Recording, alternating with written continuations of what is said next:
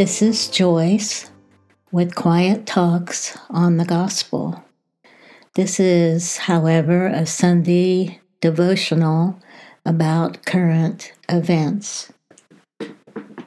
Today is March 20, 2022. The title is Did You Know Blood Cries to God? Blood cries out from the ground to God.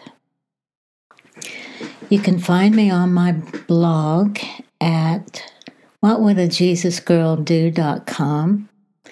And there's a picture there at the beginning of a girl holding a sign. And in her language, it says Putler instead of Putin and it says, No more blood.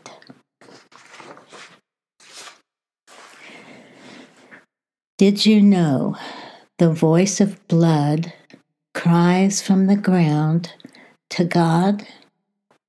The first book of the Bible, Genesis chapter 4, tells about the rift between the two male children of Adam and Eve. Cain killed Abel. Now, I used to have a problem remembering which man was murdered.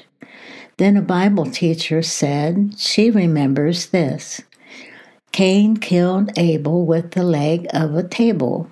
It rhymes. I hope that does not sound disrespectful to Scripture, but I was never mixed up again. The Lord then asked Cain, where is Abel, your brother? He answered, I do not know. Am I my brother's keeper? Then God said, What have you done? The voice of your brother's blood is crying to me from the ground for revenge. Now you are cursed from the ground which has opened its mouth to receive your brother's blood from your hand. There was an active video from Ukraine of a woman showing it from her back. She was bent over a heavily blood stained covering. A small, lifeless figure was on the ground a child covered with a blanket? Was she the mother or grandmother? It was so hard to watch. In the spiritual world, God's ears are being assaulted day and night from Ukraine. Cain was punished. He was banned from God's presence for life. I believe punishment awaits Putin, but how and when is up to God. Why would blood cry to God from the ground? Leviticus 17:11 tells us the life of the body is derived from the blood, and it is the mean means by which atonement for sin is made. Before Jesus came, sacrifices were made of animals and their blood. Ever since Jesus died on the cross for us, we are cleansed by his blood. 1 John 1 7. But if we walk in the light, as he himself is in the light, we have fellowship with one another, and the blood of Jesus, his Son, cleanses us from all sin.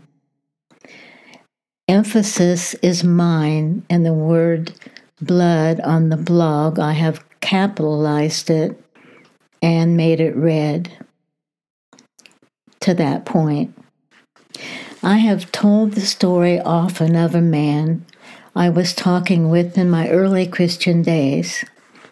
He grieved over his sin during his youth and told me the answer was that he would plead the blood. In other words, he knew that he was a Christian, that he was saved, and that the blood of Jesus covered those sins. The verse given in the above paragraph, 1 John 1 7, the tense of the word cleanses or purifies in some versions is not a one time action, it is an ongoing action. As we live our daily life, His blood purifies us in a sustained, uninterrupted action. 1 John 1 9 states, If we confess our sins, he is faithful and just to forgive our sins and cleanse us from all unrighteousness. All this is pointing to the fact that he is close by. He is near us. He can't be far away. Do you see this? Do you understand? If you do, how precious is the word that speaks of his blood. There is power in his blood. One more precious verse in Revelation 12:11.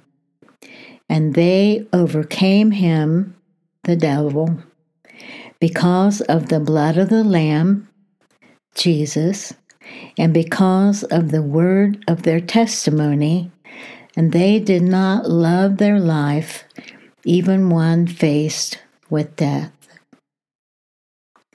And then there's a video by the Gaithers singing about the blood. That there is power in the blood of Jesus. Mind how you go. Don't you see that God is in control of everything. We don't understand why so many people go through misery and death and agony. We have free will, and Putin's will is evil and deadly.